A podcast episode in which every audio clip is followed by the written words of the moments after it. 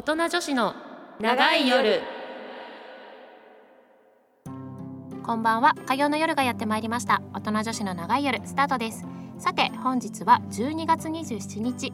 皆さんいかがお過ごしでしょうか？この番組は一人一人の価値観やライフスタイルが多様化した今いつまでも若々しく意欲的に人生を楽しもうとするマチュア世代の女性を応援すべく今後の人生をより良いより充実させるために人生の第2章を迎えた大人の女性へより深い性への理解と自分自身の心と体の解放をテーマに皆さんの明日が少しでも前向きになれるようお手伝いをするちょっと大人な女子トーク番組です。お相手はバツにシングルマザーのマサルと大掃除が終わってなくて気ばっかり焦ってる相沢京子でお送りいたします。はいもう、はい、本当に大掃除ね終わんないわ。どうしよう。終わんないよね。しかもさ年末なのにさ、最後今年最後の放送なのにさ、うん、姉ちゃんがいないいないっていうね。確かに。ちょっとまた来年はちょっと出てもらおうかね。まあ毎回さ、うん、挨拶した方がいいかそういえば。あそうね。今までしたことあった？そんな。今思いついた。確かにね今年も本当に大変お世話になりまして。でもこれエンディングで言った方がいいんじゃないか？そっか。そうだね。打ち合わせしとけよって話ですけどね。ね。毎回毎回。はい。まあちょっとねそんなわけで。皆さんも今年のね目標とかどうなんでしょう？達成できた人できなかった人それぞれいらっしゃると思うんですけど。ね。ね。私も結局二重跳び100回はできなかったな。えー、まさちゃん二重跳び100回だったっけ？確かに二重跳び100回って言った記憶があるけど。なんかもう早々に挫折した気がするな。じゃあコロナかかってから外出なくなってそこから縄跳びやってないもん。だ2ヶ月ぐらいやってたんだよ。2ヶ月ぐらいはやってたんだけどそう子供が苦手でそれに付き合って2ヶ月ぐらいはやってたんだけどやんなくなっちゃったね、うん、え待って。お子ちゃまはさ、うん、学校で縄跳びやるのもしかして？縄跳びやるやる。あじゃあさあれ？級とかあってさこう。あどこまでできたとかって。そうあるあるある。あるんだ今も。あるそう。今もだから任意で縄跳び大会みたいのあるんだけど、うん必ず欠席、出たくないっつって。うちの子は出ないの。まあ無理して出るもんじゃないしねっつって、そう。本当だね。そんなんよそんな自由人自由ザ自由人ああ何だったかな。もう目標さえも忘れちゃったけど。また新たに来年立てるか、ね、だな、うん、それがいいよ。そうしようそうしよう、はい、あの常にね前を向いてはいあの明るい未来へ向かってね。ねそう振り向かない、ね、振り向かない。そうそうそういうことそういうこと。はい、まあそんなわけでねあの今年最後の放送となりますので、まあ、どんな話になるやらですが、はい、ぜひ楽しみに聞いていただけたらなと思います。はい、はい、ということで今週も最後までお付き合いよろしくお願いします。よろしくお願いします。人女子のちょっと気になるあんなことやそんなこと。週ごとに変わるコーナーでお送りしていきます。第4週は心や体について今私たちが気になっていることをご紹介しああでもないこうでもないと自由にトークしながら理解を深めつつ自分自身を大切にしていくためのお手伝いをしていくコーナーです。はいということで、えー、先週はですね賢い女性ホルモンということでいや女性ホルモンって本当すごい働きを本能としてねやってくれていると。ちょっとねびっくりしたね。ね。私たちそのものだったよねホルモン。その そのものでしたね。そうなんですよ。その女性ホルモンの周期は女性が暮らしの中で最善の意思決定をするために役立っているということが判明したわけでございますけれども。ああですな。はい。そうだ、本当そうだ。最善の意思決定です。その時の最善の意思決定ですね。ねはい。いやそこ重要だよね、本当に。ね、あ、すごいね。そうだから常に一緒じゃないんです。その時々で変わっていいんです。ね、はい。そういうことですわ。はい、で、えー、今日はですね、じゃあその女性ホルモンをどうやって補うかっていうところをねお話ししていきたいなと思うんですけれどももうあのー、ご存知の通りまあざねちょっと悲しいかな女性ホルモンは加齢とともにね減ってしまうということをお伝えしていったんですがまあね、はい、その先週のその女性ホルモンの効果効能みたいなところとかも踏まえるとできるだけやっぱね自分でコントロールなりこう足りなくなってきたら補うみたいなことができたらいいなと思うんですけれども、うんまあ、その方法はいくつかあるんですよね。なのでちょっと今日はそこをご紹介するんですがまずよく言われる一般的な方法ですね。もうこれはご存知の通りっていうところだとは思うんですけれども、えー、まず1つ目バランスのいい食事もう、はい、これは絶対ですね。はい、うん、やはりこう食生活こう何？体はやっぱ食べたものでできてるのでねやっぱりそのバランスのいい食事っていうのは非常に大事ですということ。で2つ目が良質な睡眠。これはねやっぱり睡眠不足になると自律神経のバランスも崩れてしまうのでやはり良質な睡眠できれば12時には寝て7時間の睡眠を確保したいところですが、ね、結構人によってあのそこはまちまちだっていうので量よりもやっぱ質が求められる。あそうなんだそうなんですよね。だから本当は6時間とか5時間睡眠でもいいけどちゃんといい質で睡眠が取れてるっていうことが重要みたいですね。うんうん、はい、で最後3つ目体を積極的に動かすと。なので特にヨガとかストレッチとかゆっくり体をこう動かす上で深く呼吸をすることで体の緊張が和らぐためより効果的ですということなんですね。あのさ、うん、何でも結構これじゃん私本当思うんだよね。なんで結構これなのよ。思う。そうそうなのそうなの。ね。これじゃあ、うん、これさどうしたらいいの？結局これができてないってことじゃん？そうなんですだからこれがね多分一番この3つが一番難しいと思うんですよ。今の現代に人にとって。そうそうそう。そうなの。食事もだってさなかなかねバランスよく、うん、ねいい食事ってそう。1週間に本当何回できる？毎食ってやっぱ無理じゃない？そう。しかもそれが3回なんてまず無理でさ、ね、無理だし。でやっぱ睡眠時間もどうしても削りがちになっちゃうし。だよね。そうそう、うん、で体を動かすっていうのは本当意識的にしてないとなかなかできないし。そうなのよもうこうやってどうして？毎回思うんだよね。なんかさ結局このホルモンの関係なんだろうけどそうやって、うん、えっ、ー、と何？肌ツヤがないとかさ、疲れやすいとかさ、うん、あとはなんだろう。うんとなんだっけかな。忘れちゃった。そういうのでさ調べるじゃん。どうしたら改,、改善できるかっていうと、ね、必ずこの3つなんだよね。ね鉄板なんだよねこの3つってね。何においても。だよね。うん、だねこれが本当に基本なんだよね。生きていく上で。だからさ、これをもっと簡単にできたらいいなって。そしたらみんなできるじゃん。そうね。それでさまさちゃんそれさ開発したら私たち。待って待って。どうやって開発するの？何？お届けとか？何？ウーバーイーツ的なバランスのいい食事？ウーバーイーツ的な感じ？そういうこと？良質な睡眠ってどうやってやるの？もうとりあえず、うん、12時に電話するとか。すごいアナログだ超アナログでもうそろそろ寝てくださいって。お休みコール。全員12時に電話できないっていう難点があるんだけ。どしかも寝る寝ないは本人の自由だからねそっからは なるほど。そうね。そういうサービス作るか考えるか。いやだってさなんか本当いやだからすごいわかるんだよね。さっきまさちゃんも言ったけど、うん、食べるもので体が作られるって分かってるけどさできない。なかなかね。なあサプリメント飲めばいいの。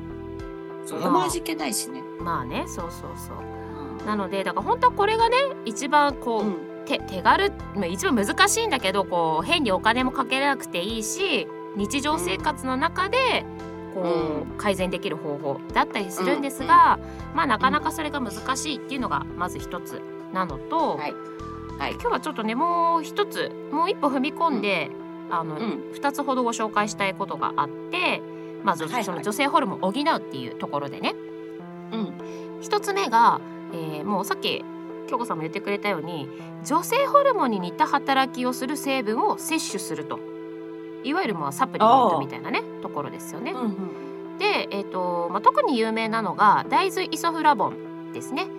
まあ、いわゆるこの何ですか納豆とか味噌汁味噌とか大豆製食品に含まれる成分なんですけれどもこれよく勘違いされがちなのが女性ホルモンを増やすってこう皆さん誤解をされがちなんですけども実はこの大豆イソフラボンっていうのはエストロゲンと化学構造が似ているため正しくはエストロゲンと似た働きをしてくれるということなんですよね。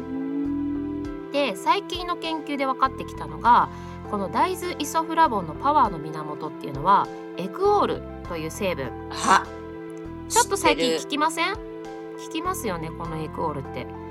このある。あのサプリが。ねありますよね。うんそう、エクオールは大豆イソフラボンが腸内細菌によって変換されて作られるそうなんですね。うんで、えー大豆イソフラボンのままと比べてエクオールの方が女性ホルモンと似た働きをよりすると言われているそうなんです。ただこのエクオールは女性の2人に1人は作れないため現在はサプリメントで手軽に摂取することが可能ですということなのでだからこの腸内細菌っていうのも結構ねポイントだったりしますよね。ああ腸もう腸もさそうなのよ。そうなのよ腸もね最近はこう脳ともねつながってるって言われてるから腸内環境だよ。うん、アレルギーもさ腸内環境が良ければ花粉症とかさ、ね。アトピーが治るって言われてるんだからさ、そうそう。でこの腸内環境その腸内細菌ってななんか小さいうちにしか作れないんですね環境が。大人になってから新しくこの、こういうなんていうの細菌が入れたいって言っても入れられないから、もううん。小さいうちにもうその環境は決まっちゃうそうなんですよね。なのでこのエクオールが作られる作られないっていうのは女性に2人に1人ができないっていう。あそういうことなんだ。そうなんですよ。日本人の場合は2人に1人しか持っていないと言われているそうなので、もうそうなったらサプリメントとかで摂取するってことし取っかた方がいいってことか、できないそうなんですね。えでもそれでサプリメントで取ったらさツヤツヤの肌とか髪になるのかな？まあ即効性っていうのはあれでしょうけど。そうだよね。飲んですぐにツヤツヤなんかサラサラみたいな。あれはないにしてもやっぱ継続することで女性ホルモンと似た働きをこのエクオールはしてくれるそうなのでやっぱや継続。やっぱここもね継続が大事と思います。何でもそうなんでもうそうなのよ。もう食べてすぐ即効性とかねダメなんだって。なんかあの一日でいくら儲かるとかさなんかそういうのね。ダメなんだって あのすごい甘い言葉にね誘われちゃうんだけどね。そうそうそう。そうそう。うまい話はないってね、ないってことよ、ことよそういうこと。そう。何の番組 ちょっとずれちゃいましたけど、はそう。であともう一つがホルモン補充療法。HRT と言われる。あはいはい。もの貼るやですねつだねそうそう今いろいろあってこれ結構更年期障害の治療法の一つうん。とも言われているのでねご存知な方も多いと思うんですけどもエストロゲンを投与する治療法で更年期障害に大変有効とされていますと。で症状や体質などに合わせていくつか方法もありまして飲み薬だったり貼り薬あとうん。塗る薬っていうのもあって、もちろんそれぞれにその特徴とかもあったりするのでお医者さんに相談してみるといいんじゃないかなと思います。ではい。これなんか費用私高いんだと思ってたら意外に安いんですよね。あなんかこれそうなのね。保険適用もされるそうで。ああそっかそっか、はい。更年期って。そうあの統計によると HRT で実際にかかった費用は約よ6割の方が1ヶ月あたり5,000円未満と回答していて最も多かったのが1,000円から1,999円2,000円未満。あそんなもんなんだそうそんなもんであの治療が体できる調良くなればいいよね。ね体調良くなったら全然いいかなって思いますよね。いいよね。そうそうで効果としても、まあ、更年期障害の影響で仕事勉強家事睡眠外出などの日常生活において HRT の治療前は6割以上の方が全くできないとか手につかないほど苦しい手につくが苦しい状態だったのが治療後は7割以上の方が全く支障がないあまり支障がないという回答をしているそうなんですね。うん。えなので結構すごいねいいんじゃないかって思いますよね。うん。いや重い人はやった方がいいよね。いいそうそう。で、うん反対にまあデメリットもあるので一応お伝えしておくとあ体ね体重が増えたとかうん。頭痛と疲れが出た生理のような出血が2週間近く続き量が多い日が増えた。薬の副作用か時々吐き気などがある。効果がなく1回でやめた。っていうのがあるんですけど、うん。まあでもこれは人それぞれだしうん。まあ結構その薬あの吐き気とかだと、まあ、ピルとかも似たような副作用がある人はあったりするあるんだ。そう私は全然なかったですけど確かれいちゃんなんか前飲んでたのはそんなんとか言ってた気がするのでへえ。そうでもあのね効果を考えるとまあ一回やってみる価値はありそうな気はしますよね。うん。そう本当だよね。そうそうやっぱ苦しいからさ更年期障害の重い、重い人って本当にね。その全くできないとか手につかないとかさ。そうそうそう。結構苦しいからや、ね。ね試しにやってみてもいいかもね。そうなんですよ。結構、うん。あのあまり知られ何？言葉とは知って知ってるけど、やってる人が周りにいなかったりとかってうん。あるとね、余計にこう躊躇しちゃうと思うんですけど実はやってる方も多いですし満足度っていうところで見ると、約約6割の方が満足やや満足と回答していて満足度が高いほどもっと早く受けていればよかったと感じる方の割合も増えるっていうことで本当ねあの一度試してみる価値はあるのかなと思いますよね。うん。あれだよね産婦人科でいいのかしら。そうですね。そう。でやっぱりそのね先ほどのデメリットとかにもあったようにそういう副作用とかもあったりとかあとそのうん持病によっては受けられないとかっていうこともああ。ったりするのでまずはそのお医者さんに産婦人科のお医者さんに相談してみることが大事かなと思いますね。うん。うん、そう。そうだね。だバランスの良い食事をとってさねそう。よく寝て運動して、ねそうそうそう。だからま。ああのこのさっきのね食事とか睡眠がもうバッチリできればいいけどやっぱもう現代人は難しいでしょ。そうなのよね。そう。どほうしても、ね、そうなんだよ。なんだってこれやってりゃねいいと思うんだ、うん。いいと思うんだで言い方悪いけど。全部にね効くんだと思うんだよ。そホルモンだけじゃなくね。そうそうそうう。そう。でもできないからそうはいかない。どうしたらいいんだっつってそうそう。なのでもう話よ。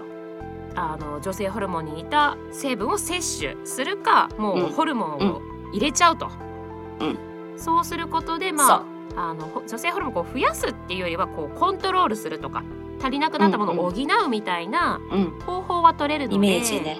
そうそうそうそう、ぜひこういったものをねだね。有効活用していってもいいんじゃないかなと思いますよね。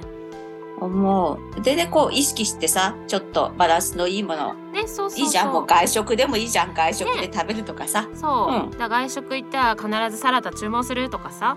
あそうそうそうそう。そう。私は絶対しないけどご飯半分にするとかさ。そうそうそう。米そう米大好きだからできないけどそうそういうのとかね。そうそうそう。ねちょっと駅までは歩歩くくとかね。そうそうそうそう、そんな感じだよね。早く寝るって。一週間に一回は早く寝るとかさ。早く寝るとかね。そんなそんなそんなそうそうできる範囲でね。ねだからやっぱね意識なんですよね本当に。そう。いやほんとそう。ね。いやーほんと昨日もさジム行こうかどうしようかもうめんどくさくてさ 迷ったんだけどやっぱね行ったらすっきりするからそうさなんですよね。そう意識。ほんと意識本当ね人って意識でどうにでも変われるいやほんってねとそう。うん。あの何？引き寄せとかってね法則とかでそうそうそう。そう結局意識っていう話だったりしますからね。ちょっと話ずれちゃうけど、んん。そうそうそうそう、うん。いや、ね。そうよ。意識していくバランスの良い食事、そうそう。良質な睡眠、うん、体を動かす。はい、わかりました。はい。インプットしました。はい。なのでそれがね なかなかやっぱ難しかったりしたらもう無理にそこを徹底するんじゃなくて、まあうん。外からこうサプリメントで補うなりもうホルモンをね薬としてもらうとかそういうことをしてみるのが良きかなと思いますので、わかりました。はい、やっぱりその女性ホルモンの働きはねもう先週もお伝えした通りもうすんごいのですごいよ。本当にもうホルモン通りに動いてきた私たち。ちょっと違うか、それは。いろいろいろいろ語弊があるな。そうだね、ちょっと。いろいろ語弊があるな。そう でもあのもっとこう何？我慢しなくていいんだよってことよ言いたいのは。もっとこう何？それでいいんだ。何？楽しもうとかさワクワクドキドキ、キュンうキュンみたいなさ、ん。うん。そういう気持ちにもっと忠実でいいんじゃないかと思うわけですよ。うん、そうするとなんかさ、うん自家発電じゃないけどさ 自分でホルモン作れそうだもんね。なんかねこう出てきそうじゃない？そうでなんかそう思う気持ちがやっぱ大事だと思うしね。大事ですよ。ねそう非常に。そうなんです。あれ？今日って三週目だよね。そうだ。え？もう今日4週目よ？おしまいよ今日で もう最後の最後でおしまいよもう今日今これ4週目よそうよ、まさるちゃん、はいあのさ、ちゃんと挨拶しないと、まだ、あ、まだオープンじゃなくてエンディングじゃない？も どうしたの？うほらさ、全部がさ、フリートークみたいだからさ。一旦だから。いつが。終わりかわかんない。一旦もうここでコーナー締めますよ。あはい、は曲をご紹介しますのでね。はい、はい。ということで来年のテーマもぜひお楽しみにしていただければと思います。それでは一曲ご紹介します、バラの宮殿ペルソナグレーンの戦士たちそろそろお別れの時間がやってまいりました。この番組ではメールを募集しております。宛先は音女アットマークミュージックハイフンバンカードットコム。なおミュージックバンカーで検索するとミュージックバンカー公式ウェブサイトトップページのラジオ番組一覧に宛先へのリンクがございますのでこちらからも送信が可能です。お名前コーナー名を忘れずにお書きください。はい、えー、私たちアメブロにて大人女子の長い夜というブログをやっております。番組ホームページの Facebook からもアクセス可能です、ぜひそちらもチェックしてみてください。その他 Twitter、インスタも気まぐれに更新しております。はいということで年内最後の放送でしたがいかがでしたでしょうか、京子さん。一年間皆様にお世話になりまして、はい。本当にありがとうございました。もうオープニンなグからずっと言いたかったやつね。ね、私たちリスナーの皆様に支えられ、支えられ。今日までやって今日までこれまここまでやってくることができました本当に感謝ですよ。感謝でございますよ。なんかもうね。番組終わるみたいになってますけど終わんないですからね。まだまだ全然来年も引き続き続行してまいりますので。いや本当によはい。ろしくお願いしたいと思う次第でござい来年。もですねあの聞いていただけたら嬉しい所存でございます、はい。はい。ということでまあ今年最後はもうちょっと女性ホルモンっていうところのテーマだったんですけれども。うん。やっぱねあの本当大事ですよね女性ホルモンって。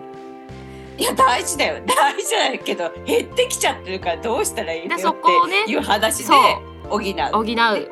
コントロールするっていうところをねあのちょっと頭にの隅にでも入れていただけたらね、うん。そうなんかもう減っちゃうことでもうダメだじゃなくて。あ全然そうそうそう。ねこう補えるしコントロールできるそよっていうことをねちょっと頭に入れていただけるといいのかなと。だからさあれじゃん推しを作ればいいんだ。あそうう。そうそう。推し。活ね。ね。そうだそうだ、先週もそんな話して終わったけど。そう。だね。結局そこかみそたいな。こね。結局そこになっちゃう。でもねやっぱその気持ちって大事ね。いや大事。どこに気持ちを持っていくかってね。いやうん大事大事。大事だよね。なんか日々それでさうん。前向きになれるかさそう落ちていくかさ。そうなのそのよ自分のさうん。さじ加減だもんね。ねなんかもういいやどうせみたいに思うんじゃなくて、せっかくだからねこううん。うんポジティブに前向きにね。なんか無理する必要はないんですけど、そうそうなんか楽しいワクワクの気持ちは常にあったらいいよねって思いますね。なんか毎週火曜日にそういう気持ちになってもらいたいみんなに。そうですね。あのワクワクドキドキキュンキュンをそう。お届けできるよ私たちが勝手に言ってるだけ。でもね、はいついてきていただきたいと思います。そうです。ね。ぜひぜひ、ははいい、よろしくお願いしたいと思いますので、来年もね、はい引き続き、はいあの皆さん楽しみに聞いていただけたらなと思います。はい。来年もね、ちょっとテーマ、またちょっとか1月はもう決まってるんですけど、ちょっとね変わ変わったテーマ、うんまあちょっと面白いテーマもあるので、変わったテーマはい、わかりました。そうです。はい、ぜひぜひお楽しみにしていてください。ということで、はいえー本年ここで以上となります。また来年もどうぞよろしくお願いします。よろしくお願いします。はい、お相手はまさると。相沢京子でした。